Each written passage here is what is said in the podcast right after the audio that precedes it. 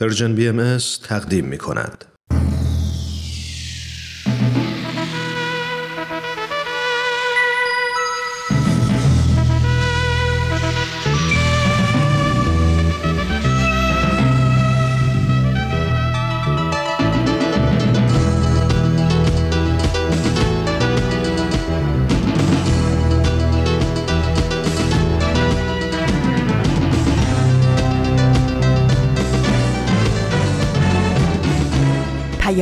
دوست.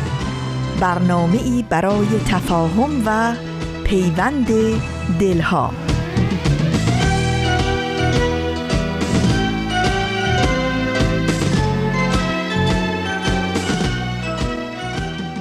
خیش را چون خار دیدم سوی گل بگریختم. خیش را چون سرکه دیدم در شکر آمیختم. کاسه پرزهر بودم سوی تریاق آمدم. ساغری دردی بودم در آب حیوان ریختم. خاک کوی عشق را من سرمه جان یافتم. شعر گشتم در لطافت سرمه را می بیختم. عشق گوید راست می‌گویی ولی از خود مبین. من چو بادم تو چو آتش من تو را انگیختم.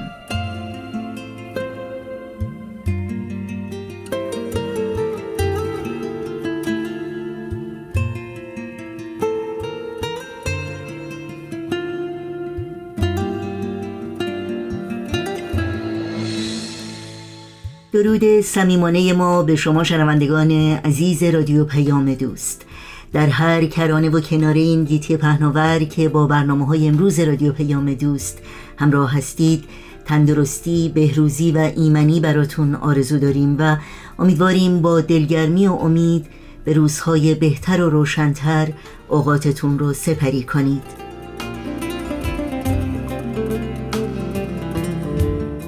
دوشنبه 17 بهمن ماه از زمستان 1401 خورشیدی برابر با ششم ماه فوریه از سال 2023 میلادی پیش روی ماست. سرآغاز پیام دوست امروز سروده بود وزین و متین و تعمل برانگیز از مولانا و برنامه هایی که در طی ساعت پیش رو تقدیم شما می کنیم شامل این روزها به یاد تو سلام همسایه و اکسیر معرفت خواهد بود که امیدواریم در کنار ما باشید و همراهی کنید.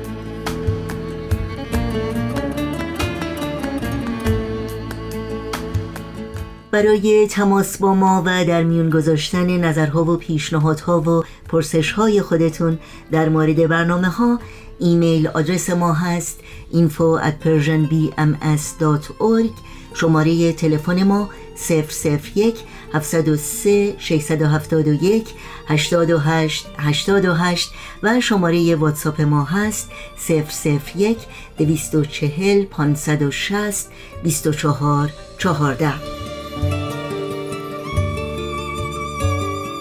همه برنامه های رادیو پیام دوست و همینطور برنامه های دیداری سرویس رسانه فارسی بهایی در شبکه های اجتماعی زیر اسم Persian BMS در اختیار شماست. و البته اگر به صفحه تارنمای ما میدیا مراجعه بکنید.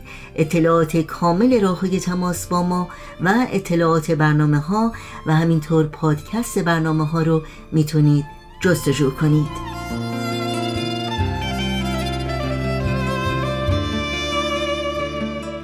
و در صفحه نخست همین وبسایت اگر در قسمت ثبت نام در خبرنامه ایمیل آدرس خودتون رو وارد بکنید.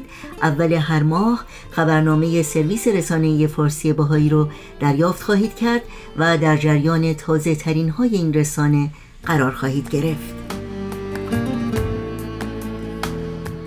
این صدا صدای رادیو پیام دوست. من هم نوشین هستم همراه با همه همکارانم در بخش تولید برنامه های امروز. به شما خوش آمد میگیم و از شما دعوت می‌کنیم در طی ساعت پیش رو با ما همراه باشید.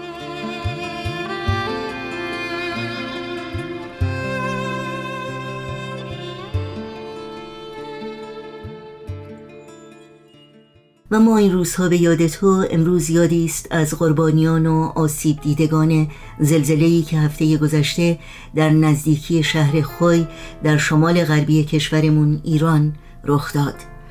متاسفانه گزارش ها همچنان از تداوم وضعیت ناگوار هموطنان عزیزمون در این منطقه خبر میدند که در این هوای سرد زمستانی بدون سرپناه در شرایطی بسیار سخت به سر می‌برند. در این برنامه کوتاه با مناجاتی از حضرت عبدالبها مراتب همدلی و همدردی خودمون رو تقدیم می‌کنیم و امیدواریم هرچه زودتر با امدادرسانی مسئولان و هموطنان عزیز کمک های اولیه و وسایل لازم در اختیار این شهروندان رنج دیده قرار بگیره.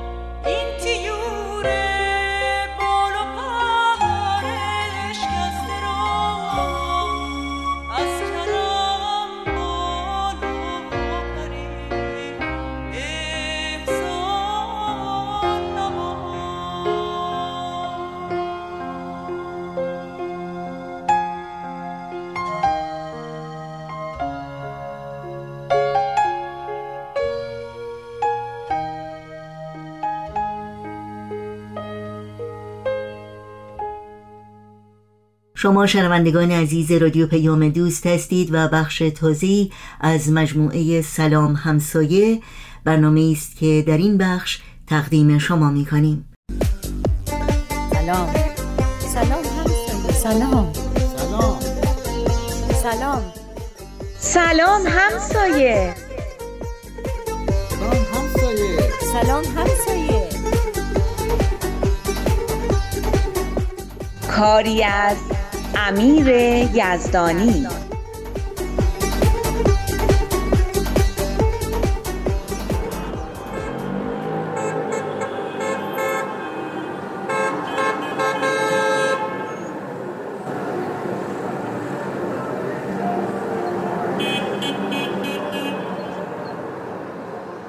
چطوری اشکان جان؟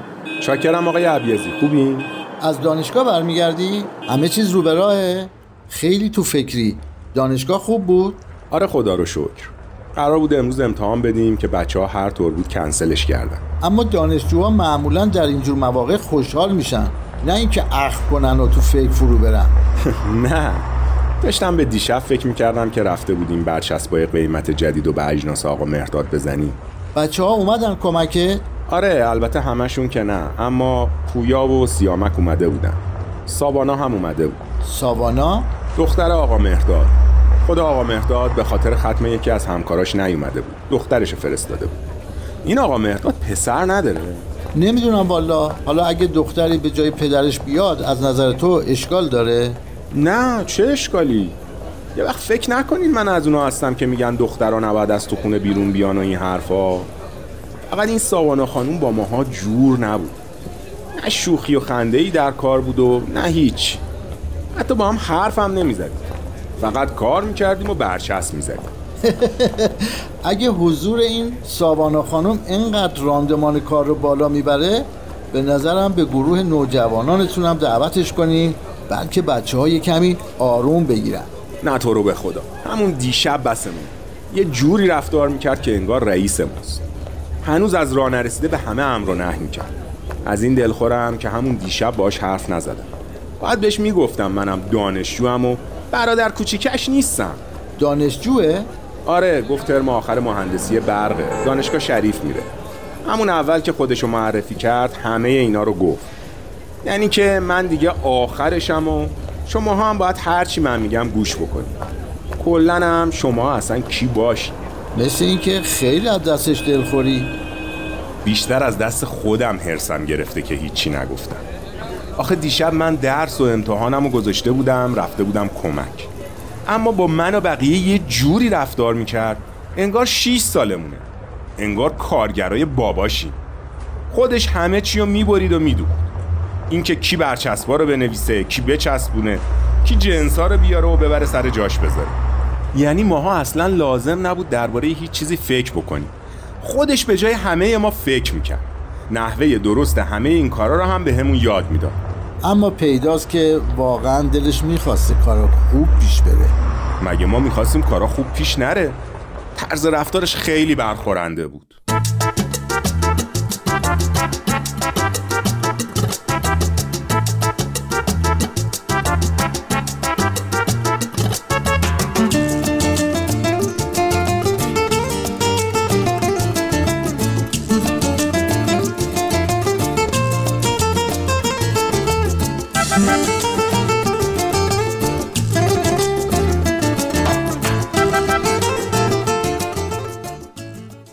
عضوی از جامعه بشری نه تنها حق آن را دارد که از یک تمدن مرفه و شکوفای مادی و معنوی بهرهمند گردد بلکه موظف است که به ساختن آن تمدن نیز کمک کند.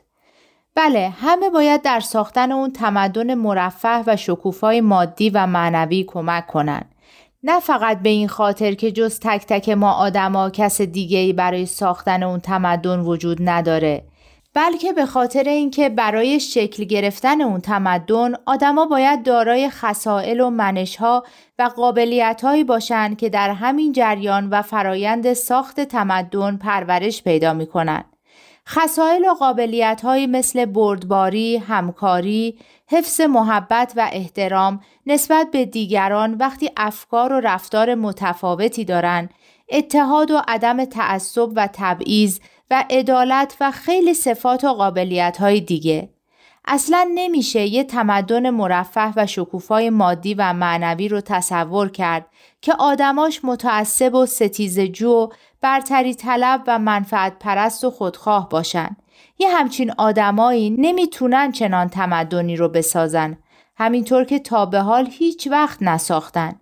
یه تمدن جدید به آدمای جدید نیاز داره یا بهتر بگیم به آدمایی با قابلیت های جدید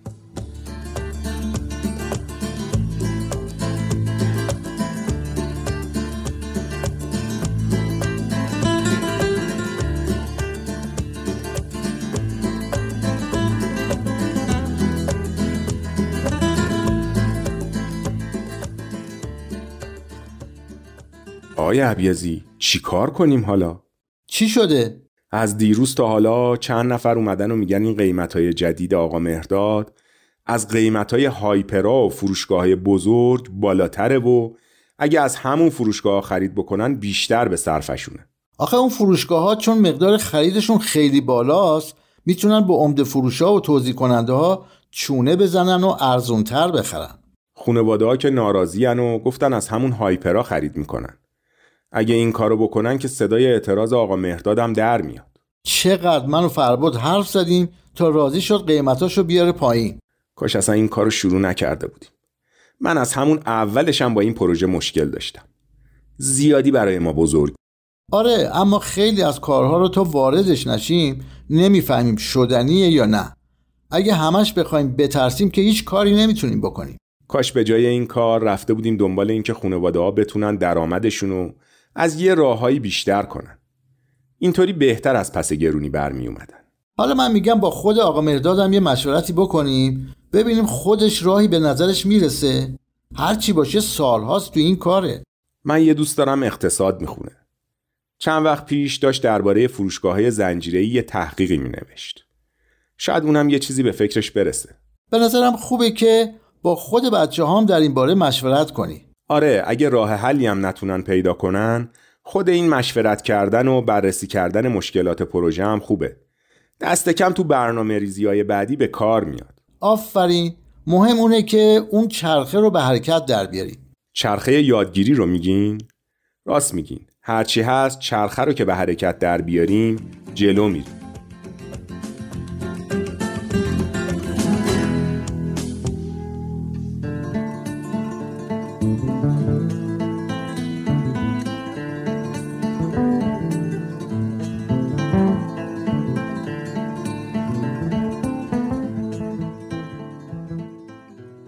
حالا دیدین من راست میگم؟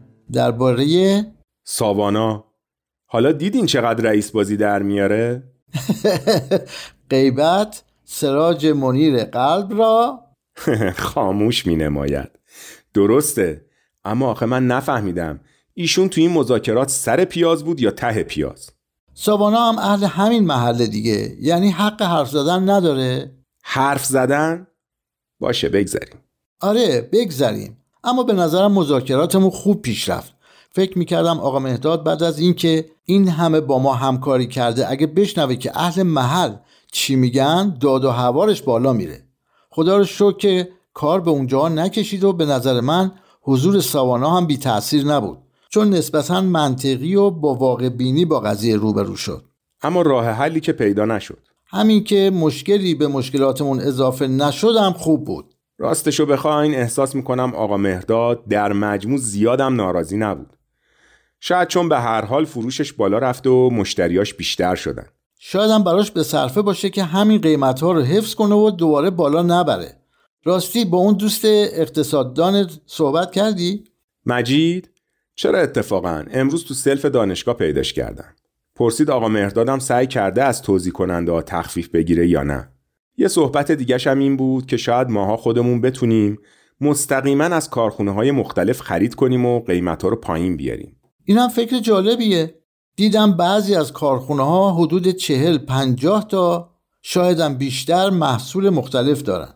اگه بشه با یکی دو تاشون هم به توافق رسید کلی از اجناس مغازه رو میشه ارزونتر فروخت. شاید هم ارزونتر از خیلی از هایپرها که مجبورن خرج اون همه کارمند و کارگر رو بدن. این آقای بهرامی بابای نیلا تو کارخونه نوبر کار می‌کنه درسته؟ شاید بتونه پادرمیونی کنه که بتونیم قرار مداری با کارخونهشون بذاریم. اما مذاکره یه چیزه خرید مرتب یه چیز دیگه. شاید آقا مهداد امکانش رو نداشته باشه که بره از در کارخونه ها جنس بیاره. می‌تونیم با آقای ساوجی بگیم. بالاخره این کار سودش به خود آقای ساوجی هم می‌رسه.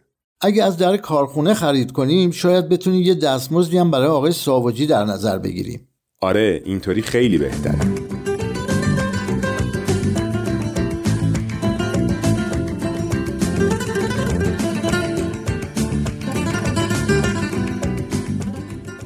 انسجام ابعاد مادی و معنوی زندگی هم مسئله مهمیه. تربیت روحانی و اخلاقی و انسانی اسباب مادی می‌خواد. در واقع برای هر نوع رشد و شکوفایی هم باید شرایط مادی فراهم باشه. انسان باید از یه حداقل امکانات مادی برخوردار باشه تا بتونه به علم و هنر و اخلاق بپردازه.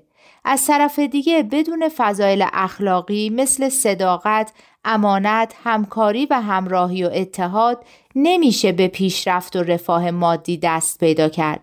یه حد اقلی از شرایط اخلاقی هم لازمه برای پیشرفت مادی.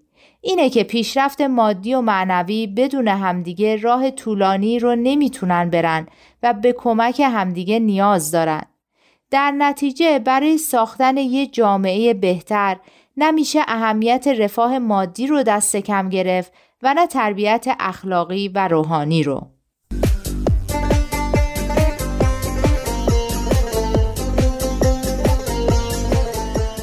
شنوندگان عزیز سلام. همسایه برنامه بود از رادیو پیام دوست که همراه بودید. توجه داشته باشید که همه برنامه های رادیو پیام دوست در شبکه های اجتماعی فیسبوک، یوتیوب، ساوند کلاود، اینستاگرام و تلگرام زیر اسم ام اس در دسترس شماست. امیدواریم مشترک رسانه ما باشید و اگر برنامه ها رو دوست داشتید به اونها امتیاز بدید و با دیگران هم سهیم بشید. همچنین یادآوری کنم که برنامه های دیداری تهیه شده در مورد حضرت عبدالبها و به مناسبت صدامین سال درگذشت ایشان در صفحه ویژه‌ای در اینستاگرام با عنوان پرژن بی ام عبدالبها در اختیار شماست.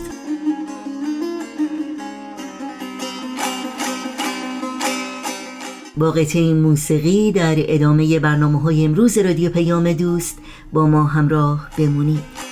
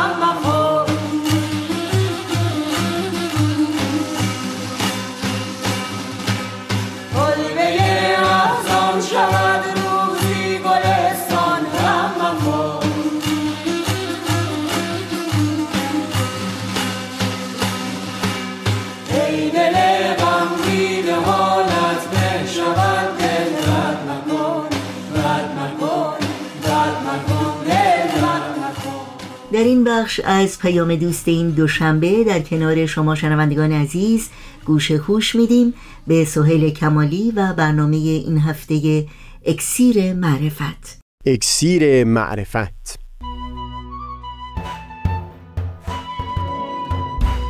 مروری بر مزامین کتاب ایقان. این گفتار نقشی نو بروز استکاک از تا همامه ازلی در شور و تغنی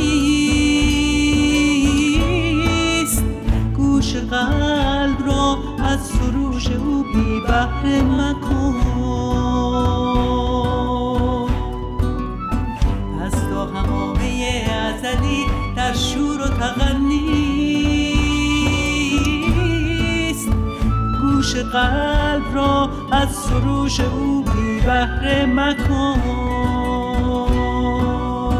گوش قلب را از سروش او بی بهره مکن.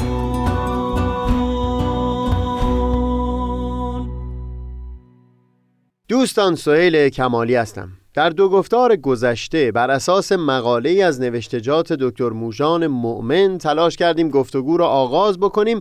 پیرامون شیوه هایی که حضرت باب تلاش کردن اون خشونتی که به خاطر باورها و انتظارات بر اساس روایت های شیعی در دل پیروانشون نهادینه شده بود رو مهار بکنن در ادامه صحبت خواهیم دید که همین تلاش ها توسط حضرت بهاءالله هم ادامه پیدا کرد و اونجایی که به صورت آثار قلمی ظاهر شد کتاب ایقان از اولین آثاری بود که اون شیوه رو در خودش جلوگر کرده بود.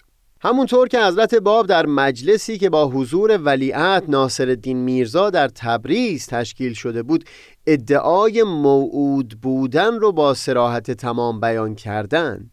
پیروان ایشون هم در احتفالی که در منطقه بدشت گرده هم آمده بود بعد از چندی اختلاف نظر به برداشت مشترکی رسیدند در خصوص استقلال و انفصال آین حضرت باب از دیانت اسلام. بعد از وفات محمدشاه و جلوس ناصر شاه بر تخت شاهی در دوران صدارت تقیخان امیر کبیر در چند نقطه از ایران استکاکای شدیدی پدید اومد بین پیروان حضرت باب و نیروهای حکومتی. چه با نیروها در سطح محلی و هم چه با نیروهای ارسالی از سوی حکومت مرکزی. بگذارید اول مختصرا نگاهی بندازیم به این موارد و بعدتر گفتگویی داشته باشیم که علا رقم تلاش های حضرت باب چه شد که همچو استحکاکایی پدید اومد.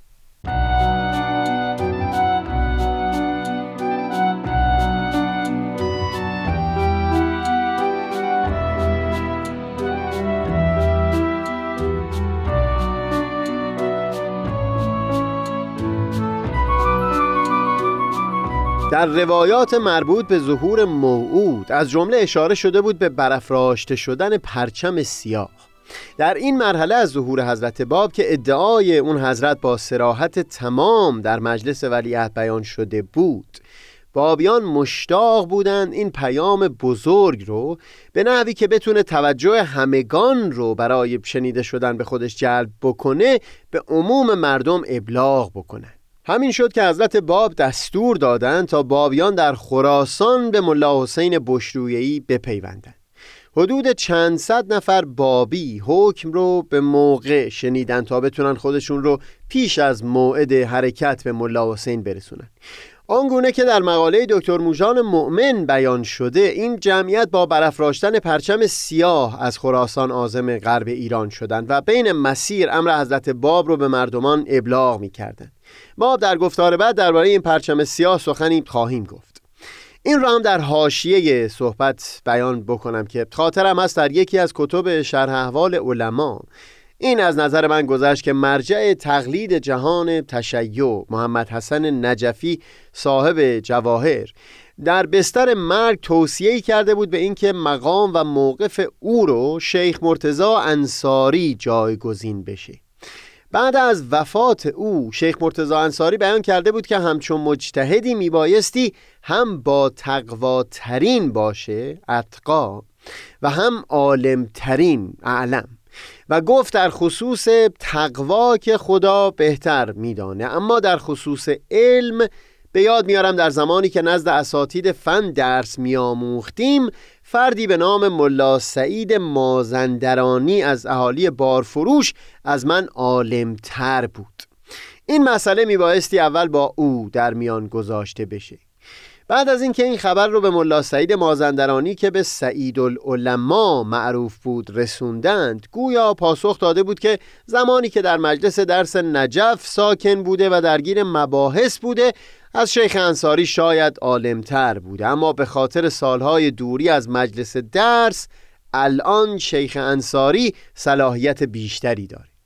زمانی که بابی ها وارد منطقه بارفروش شدند که همون نام قدیمی شهر بابل هست به تحریک همین ملا سعید مازندرانی و همراهان او بود که ملا حسین و همراهانش مورد حمله افراد محلی قرار گرفتن و هم شماری از همراهان ملا حسین به دست افراد محلی جانشون را از دست دادند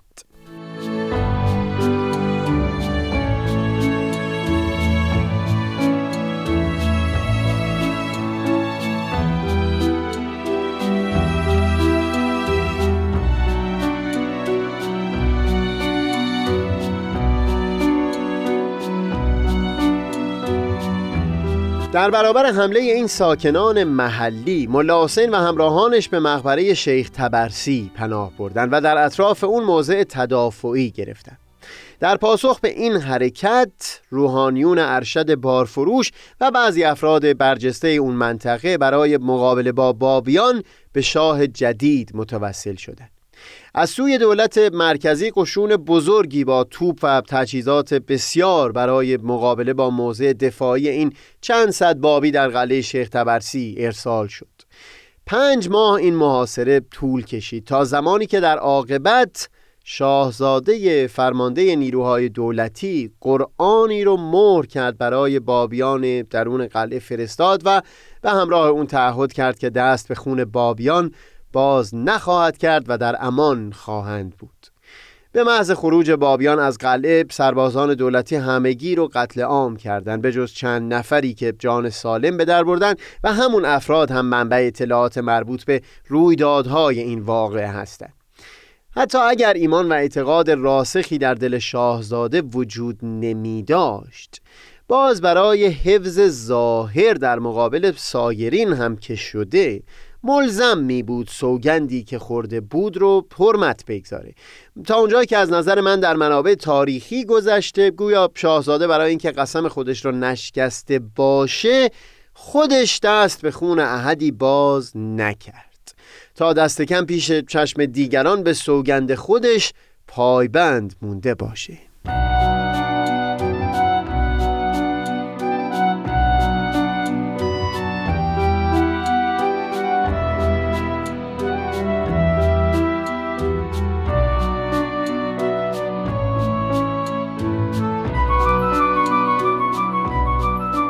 بیش از نیمی از حروف هی یعنی همون 18 نفر اولی که به حضرت باب ایمان آوردن در واقع قلعه شیخ تبرسی جان خودشون را از دست دادند. که نام چند نفری از اونها در شمار علمایی که به حضرت باب ایمان آوردن در کتاب ایقان هم به میان آمده. حضرت باب عمیقترین و سوزناکترین آها و اسفها رو از کشته شدن مظلومانه جانباختگان این واقع در آثار خودشون ابراز کردند. به خصوص در زیارتنامه هایی که خطاب به جناب قدوس نوشتند. خاطرم هست نکته که یکی از دوستان بیان می کردند این که حضرت باب نزدیک به نه ماه مسیر رفتن از شیراز به مکه و مدینه و بازگشت رو با جناب قدوس همراه و هم صحبت بودند و یک جورهای کشته شدن او برای حضرت باب حکم از دست دادن یک دوست و رفیق بسیار نزدیک رو هم داشت. حدود یک سال و نیم دو سال بعد در دو نقطه دیگر از ایران یکی در نیریز فارس و دیگری در زنجان باز استکاکی بین افراد محلی با بابیان پدید اومد که اینجا هم با سربازان حکومتی بابیان رو محاصره کردند در نیریز دوباره داستان با نیرنگی مشابه همون نیرنگ قلعه شیخ تورسی به نحو غمانگیزی به پایان رسید و سید یحیی وحید دارابی که چند باری در این گفتارها از اون نام بردیم به اتفاق همراهانش قتل عام شده. در زنجان هم بعد از هشت ماه پایداری با فرسایش تدریجی نیروهای بابی با یک حمله نهایی از سوی نیروهای حکومتی واقعه به آخر رسید. در دو واقعه قبلی جناب قدوس و جناب وحید دارابی هر دو بعد از پایان واقعه کشته شدن. اما جناب محمد علی حجت زنجانی چندی پیش از پایان واقعه زنجان بود که به شهادت رسید.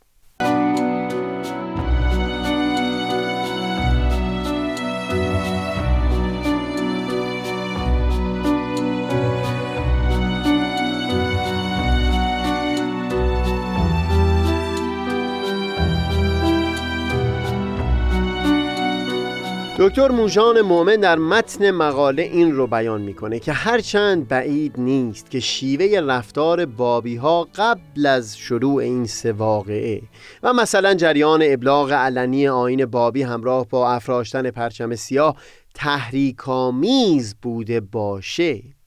منتها در هیچ یک از این رویدادها بابیان آغازگر جنگ و خشونت نبودند. در هیچ یک از این سه به هیچ وجه شواهدی پیدا نمیشه که نشون بده بابیان خودشون رو آغازگر یک جهاد تهاجمی دانسته باشند. و در هر سه مورد این نیروهای محلی بودند که علیه اونها دست به جنگ زدند. در مورد هم شیخ تبرسی و هم زنجان شواهد روشنی در دست هست که نمایانگر تحریکات روحانیون محلی در برانگیختن این حوادث است. درباره بارفروش و سید العلماء پیشتر بیان مطلب کردم. در زنجان هم ابوالقاسم زنجانی از علمای تراز اول شهر چندین رساله در رد حضرت باب نوشته بود. نسخه خطی یکی از این رساله ها از نظر من گذشته که دقیقا در همون سال شروع واقعی زنجان و کمی پیش از شهادت حضرت باب نوشته شده. وارسی مزامین این رساله خارج از حوصله این گفتاره اما اگر روزی در برنامه به تاریخ آین حضرت باب و حضرت بحالا پرداختیم حتما از این رساله هم سخنی به میان خواهیم آورد. در اینجا مسعود فقط این بود که تحریکات روحانیون سبب آزار بابیان از سوی افراد محلی شده بود و بعد که تنشی پدید آمد نیروهای حکومت محلی اقدام به محاصره بابیان کردند و در نهایت به درخواست روحانیون یا حکومت محلی نیروهای حکومت مرکزی هم در این محاصره همراه شدند.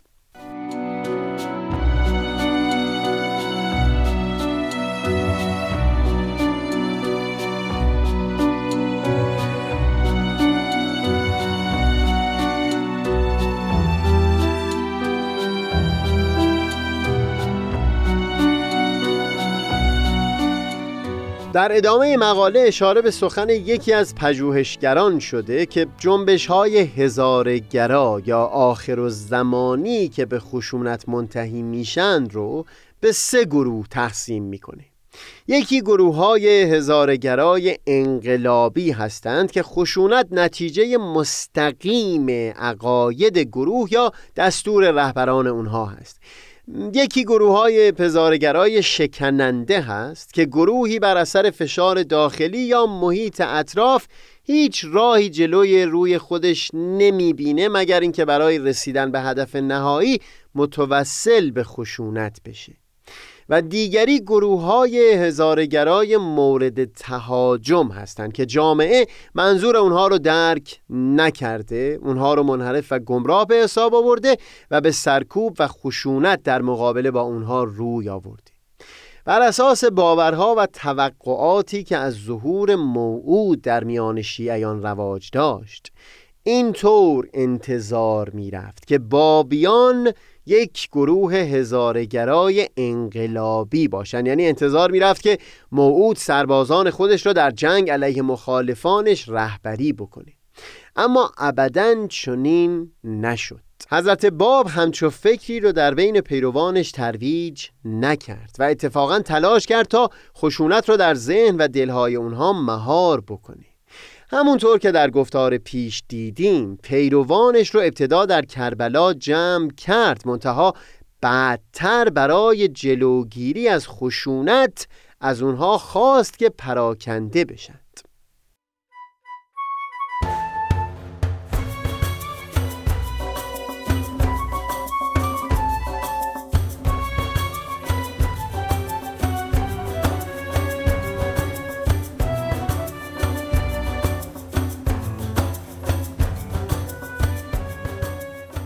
حتی در سه واقعی که در گفتار امروز بیان کردیم هم باز حضرت باب مسالمت و دوری از خشونت را از دست نداد.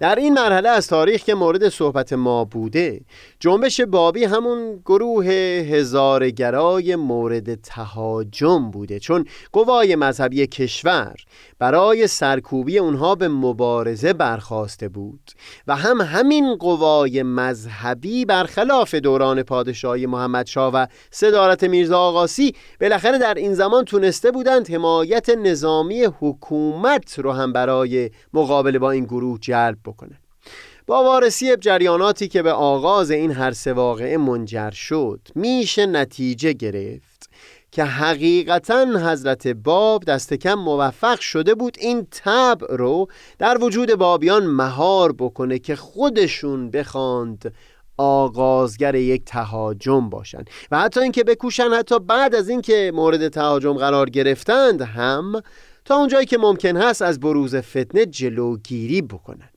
تا زمانی که خود حضرت باب و هم افراد برجسته در جامعه بابیان در قید حیات بودند این حالت دوام داشت. بعدتر نیمی از حروف حی و از جمله افراد برجسته مثل ملا حسین و جناب قدوس و بعدتر وحید دارابی و شخص خود حضرت باب و هم حجت زنجانی کشته شدند و طاهره قررتالعین هم در حبس خانگی در انزوای از سایر بابیان به سر برد. در این زمان از سوی صدر اعظم از حضرت بهاءالله هم خواسته شد که موقتا در خارج از خاک ایران مقیم بشن. در همچو جوی که خالی شده بود از عمده افراد برجسته بابی که می‌تونستن حامل پیام اصلی حضرت باب در مهار خشونت باشند رویداد دیگری پیش آمد که برخلاف اون واقعه های دیگه اینطور نبود که بابیان فقط مورد تهاجم قرار گرفته باشند. تعمق در اون رویداد و هم مقایسه اون با سه واقعی که در گفتار امروز وارسی کردیم کمکی خواهد کرد تا روی کرده حضرت بهالا و هم نقش اثری مثل کتاب ایگان در مهار خشونت رو بهتر فهم بکنیم. بگذارید در گفتار بعد در پرتو همین سه واقعه روی کرده حضرت باب رو وارسی بکنیم و بعدتر پیرامون اون رویداد دیگر گفتگویی داشته باشیم.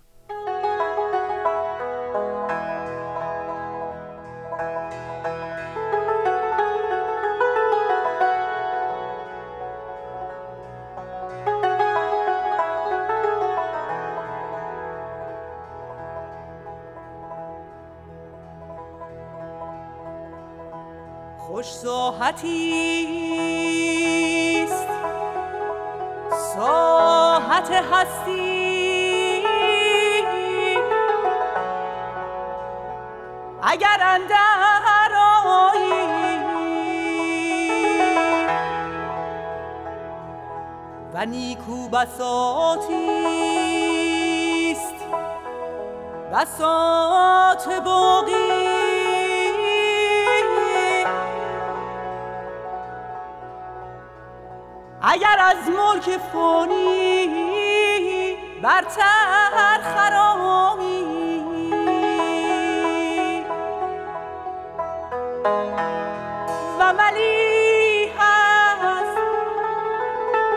نشاط مستی. اگر سوغر معانی از ید غلام الهی شامی اگر به این مراتب فائز شوی از نیستی مهنت و خطا.